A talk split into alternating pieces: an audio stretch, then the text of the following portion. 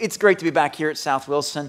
I loved seeing many of you a few weeks ago during our culmination service for Valley Creek Go. And the last time I got to be here was in April, just a little bit after Easter. And so it's great to be back. Thank you, Tracy, for reading our passage. And I would invite you to find Ecclesiastes chapter 5. And just a few moments, we'll reflect specifically on verse 10 through 20. As we've been going through a series now, we're in the third part of a series called Unconventional Wisdom, based in the book of Ecclesiastes. And there has been a fair amount of feedback that we've received, particularly Jonas and I, as we've worked through this series. The feedback has been mixed, let me just say. There's been, hey, we're learning a lot. And there's also been the feedback of, when are you going to get out of this really sad and dreary book of the Bible?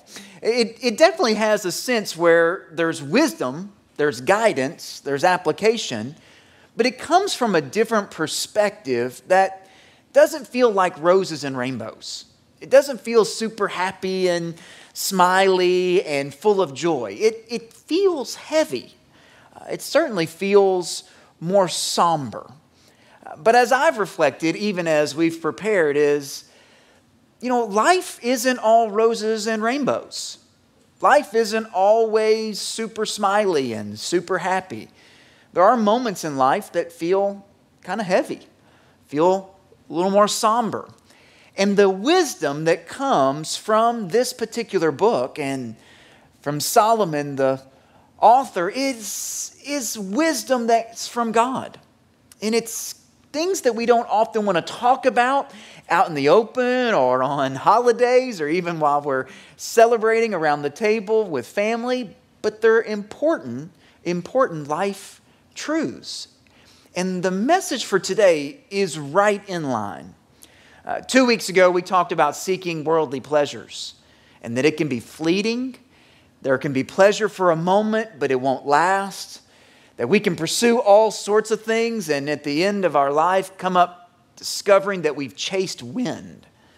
Last week was about work and the function of work and the purpose of work and how we can work and toil. But if we don't see it as a spiritually significant activity, it can be meaningless. It can be vapor, a mist. Well, this morning the message is in chapter 5 and the topic is on wealth and possessions and income. And this is not a message about giving per se. It's not even a message about tithing or giving charity contributions. It's about how we manage the resources that God has given us, how we manage the income, and how we will allow that to penetrate our emotions and our thoughts and our heart. And every single one of us can relate to the fact that we work to receive an income and to receive a resource from our employer, our company, and how we feel about those resources are a spiritual matter because they are an important part of life.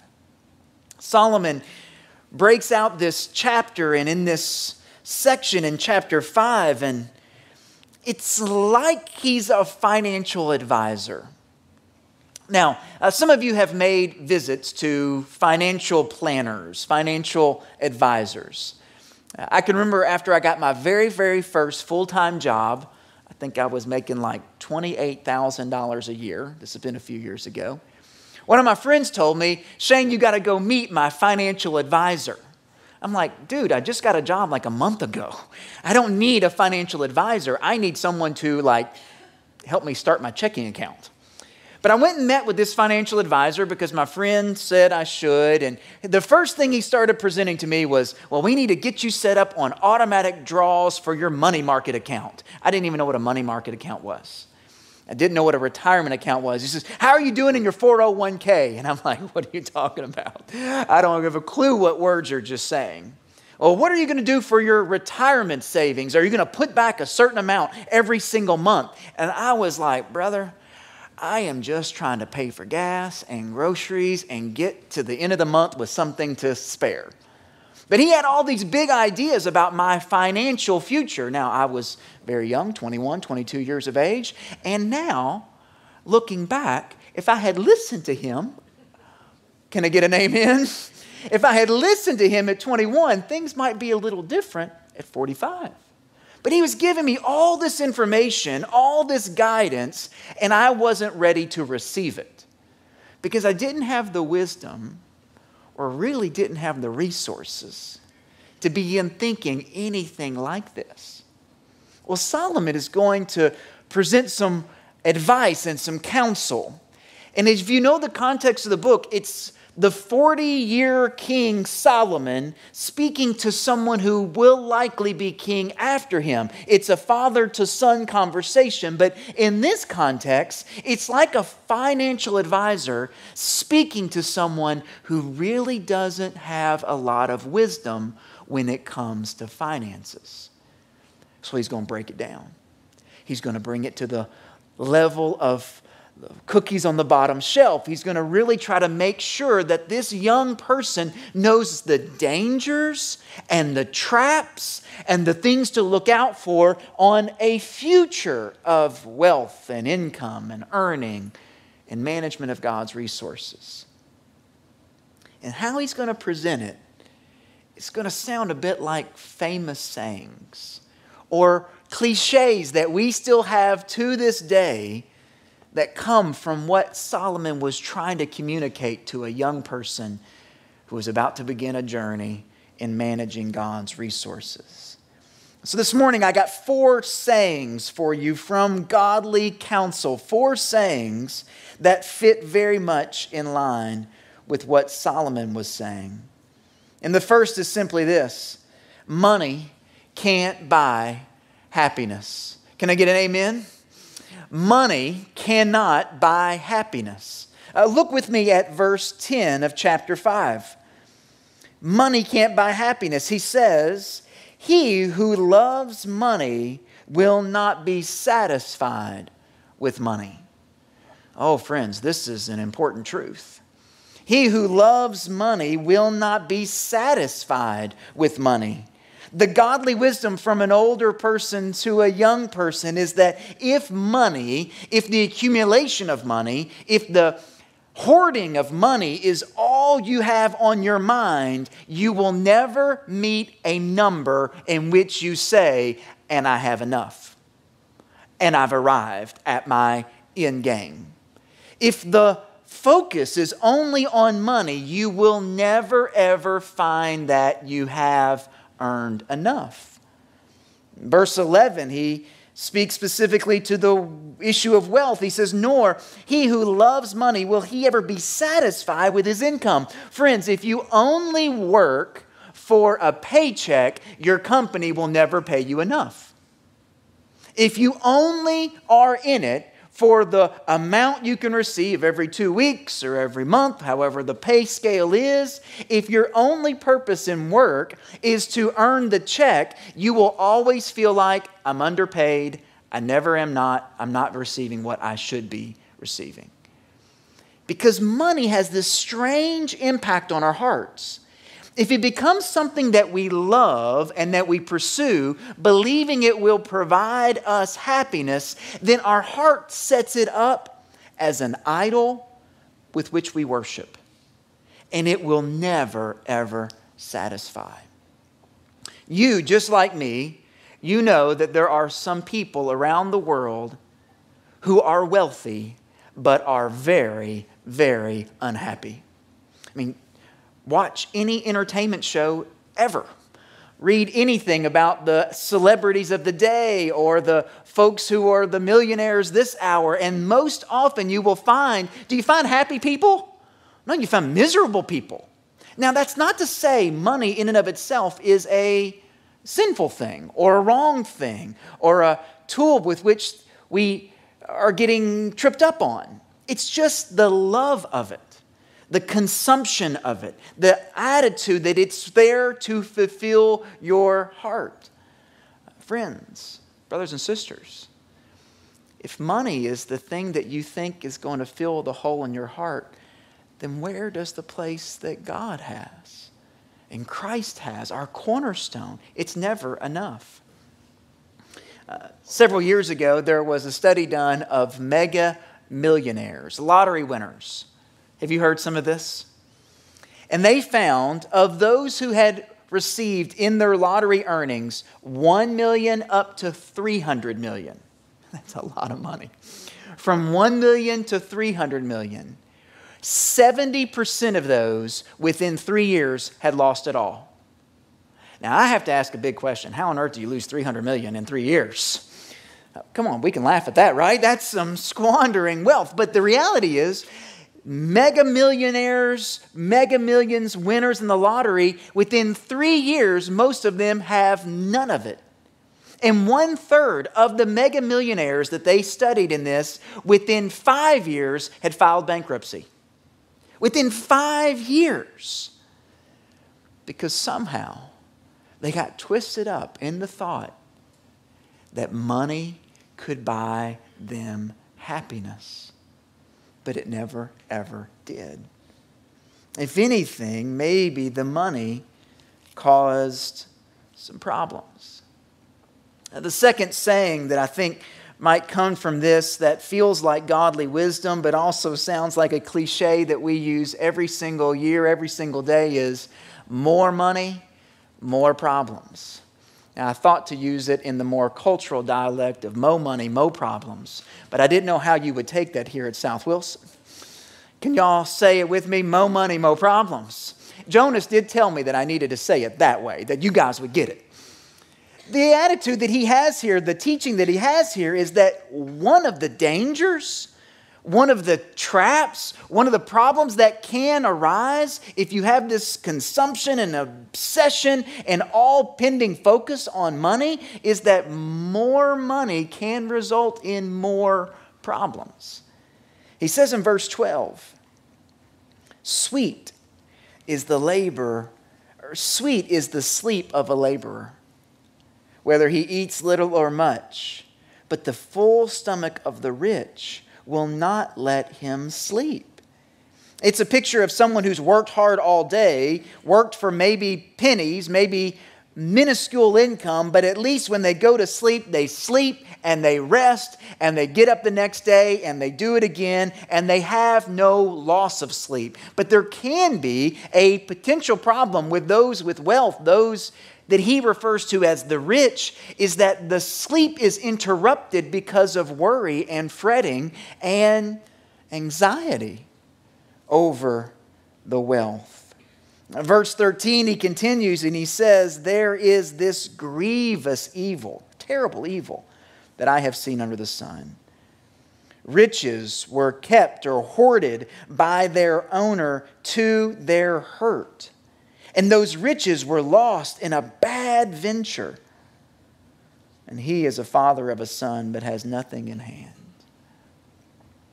Sometimes more money results in more problems, or more money begets more problems. And there can be a scenario where when we have earned and we view this as something we worship, then we're more risky, we're more tempted to go after ventures that are really, really unwise. This week I was watching a documentary about cryptocurrency.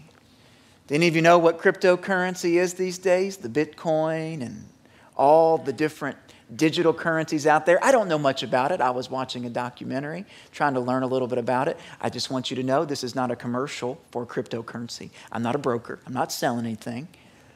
But I was watching an interview with a gentleman on YouTube, and he was talking about his life in crypto. Now, his story is probably one of the more tragic.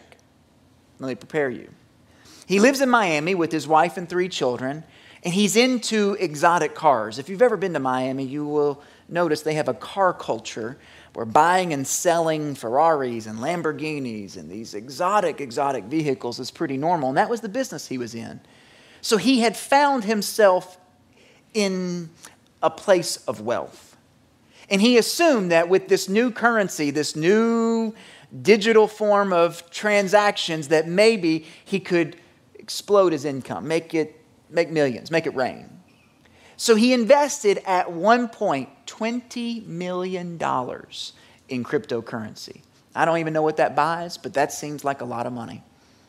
And at the peak in January of this year, his cryptocurrency of 20 million invested had moved all the way up to $800 million. And in one day in February, he lost $600 million in one day. Now, in the interview, he was like exactly what you would imagine. He wasn't happy about it, but he was kind of chill and relaxed. He was kind of, well, this is what you get. I only invested 20, you know, so I lost 600. Who cares? You know, it's up and down. At one point, I had 800 in the plus. Now I'm down. I still got, you know, several hundred million to spare. He didn't seem all that worried about it. Didn't seem all that bothered about it. But I started sweating just watching the video. Because if I see my little retirement account move $1,000, oh, I feel it. I feel a little stab in my stomach. I feel a little sweat on my brow. You know, you lose $600 million in a day and it's no bother, no impact.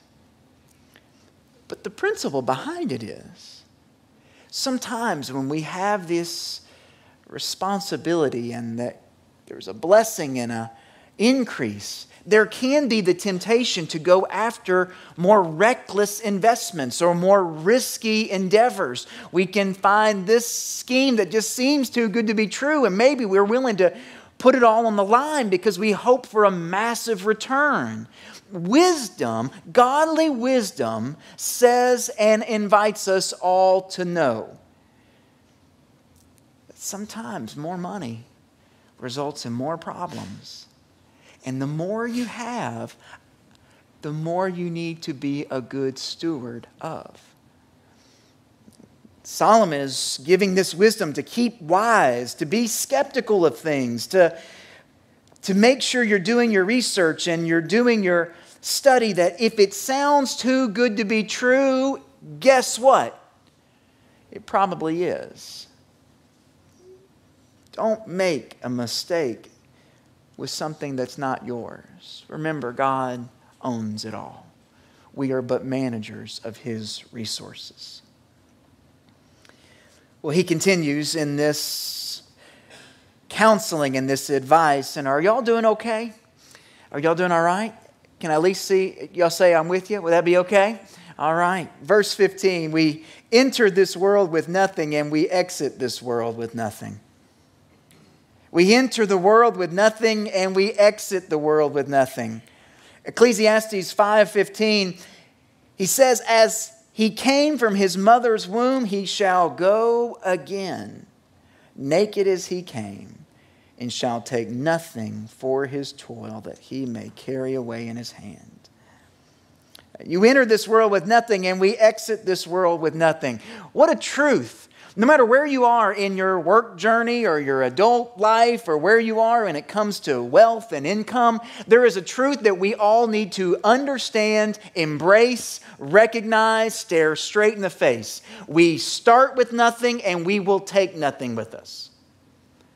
We didn't come into the world with little wallets and purses carrying money, and we won't go to the grave with little wallets and purses carrying money. Naked as we enter, naked as we will leave.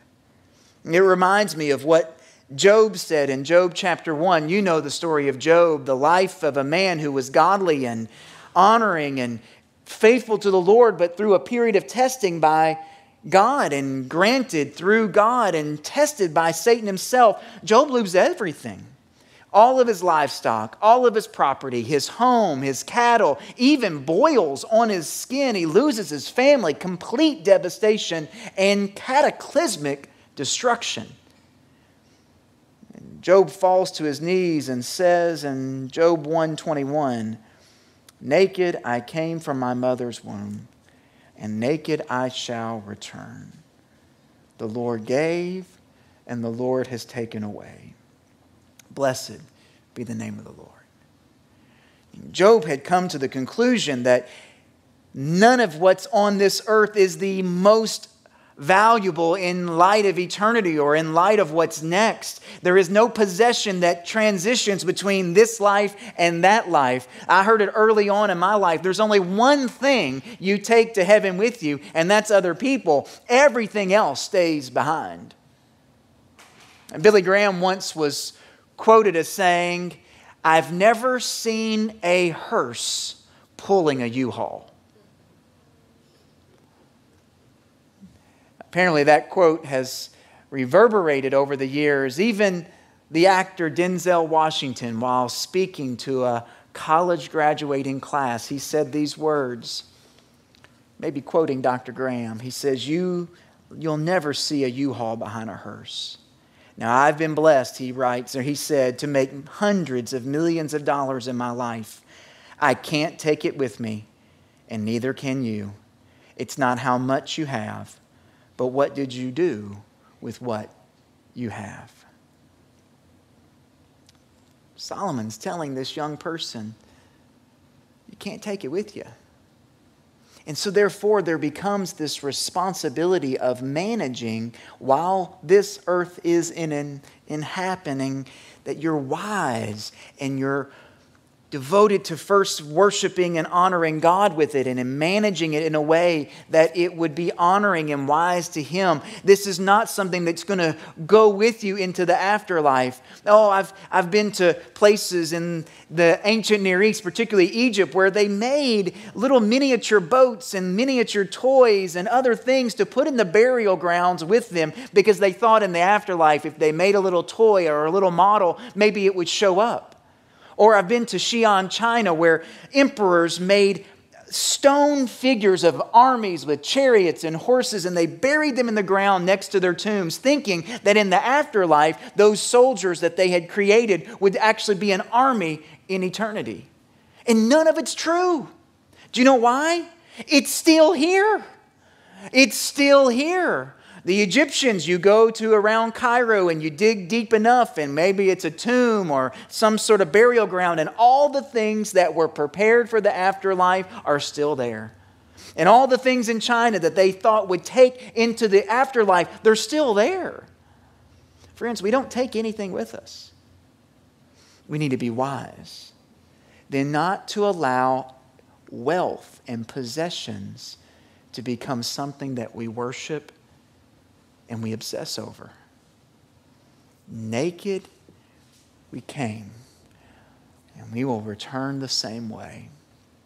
But blessed be the name of the Lord.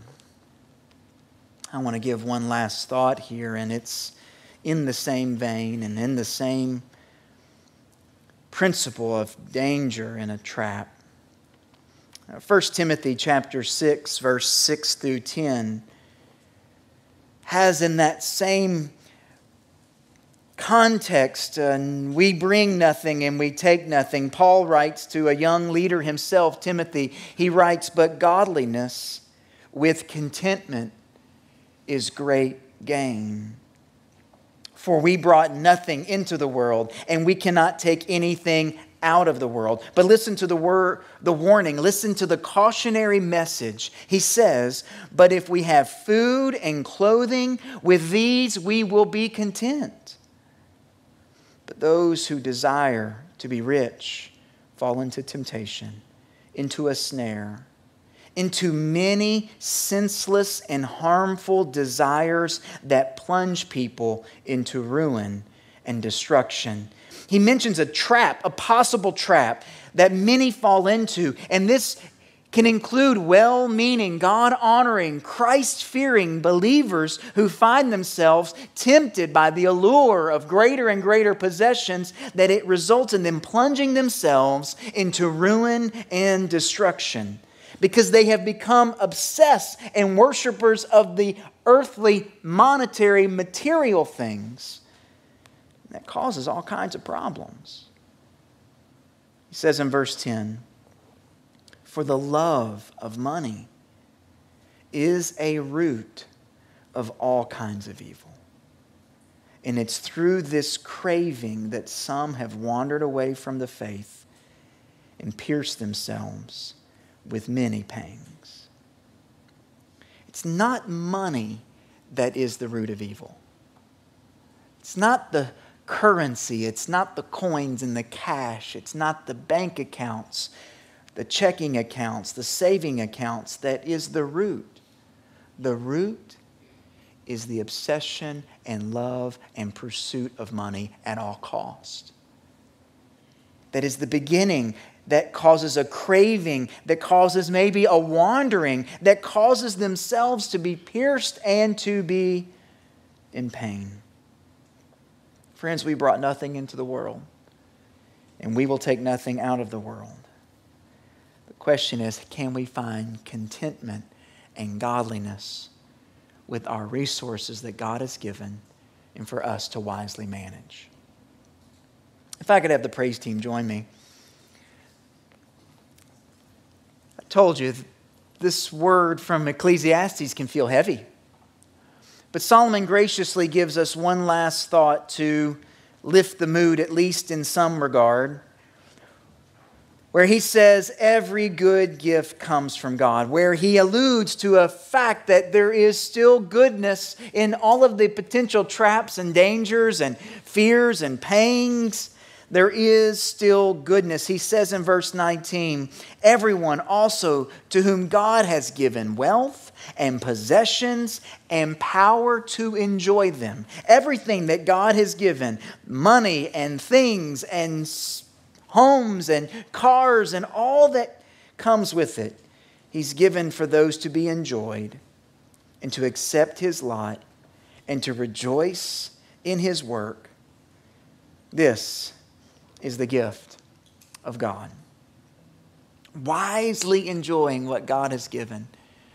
Wisely enjoying and stewarding and managing God's resources. Not loving it, not becoming consumed by it, not causing such a craving and a desire that it leads you away from faith. But in managing what God has given, there is a recognition that it comes from his hand and that every good gift comes from him, and that we can rejoice in it, accept it, enjoy it, and find it truly from his hand. I want to ask you today just to bow your heads for a moment.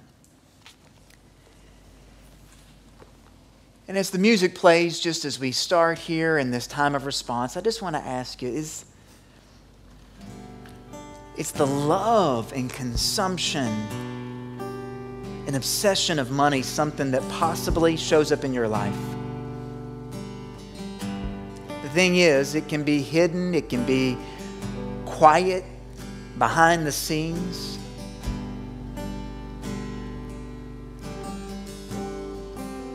Hearing an older, wiser, someone following God to the end of life, can you hear maybe the wisdom and the guidance? This is maybe a place that you need to let God work. Godliness with contentment, knowing that we brought nothing into the world and we will take nothing out of the world. We're just going to have a time of response, a time of invitation, and you're most certainly free to pray where you are. The altar here in front is always open. I'll be here if anyone wants someone to pray with them. Mostly, I want you to look inward. Look deeply in your heart. Is your confidence and your assurance solely in God, or have you found that your confidence and your assurance is in your bank account? If it was all gone tomorrow, would that destroy you? Would that eliminate your hope? Would that bring you to despair and sorrow? If you lost it all, would you find yourself completely desperate? That might be the point that your heart, that your soul is finding confidence and strength in the thing and not in God. So as the praise team leads us in this song, I'm going to pray, and you sing if you feel led, you pray if you feel led.